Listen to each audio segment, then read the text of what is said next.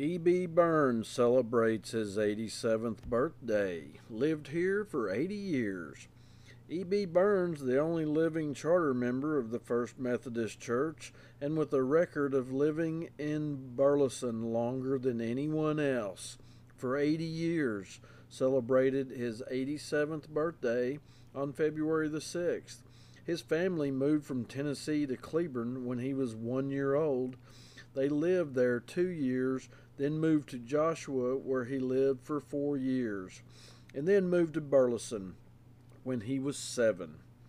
For a number of years, he operated the Burleson water system and for years operated a farm and dairy business and retired from active work just in recent years. He is still an active man for his age, with only a few of the expected aches and pains of a person that reaches that age.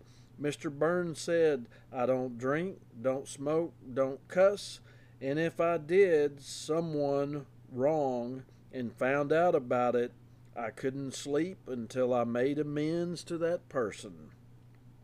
Two years ago, upon his 85th birthday, the dispatcher carried a story and a picture of his kicking 12 inches above his head, which not many men could do half his age.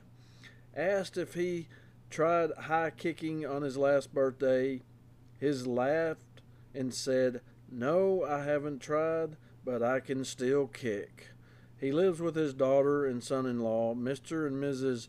R.W. Haynes, 116 South Warren.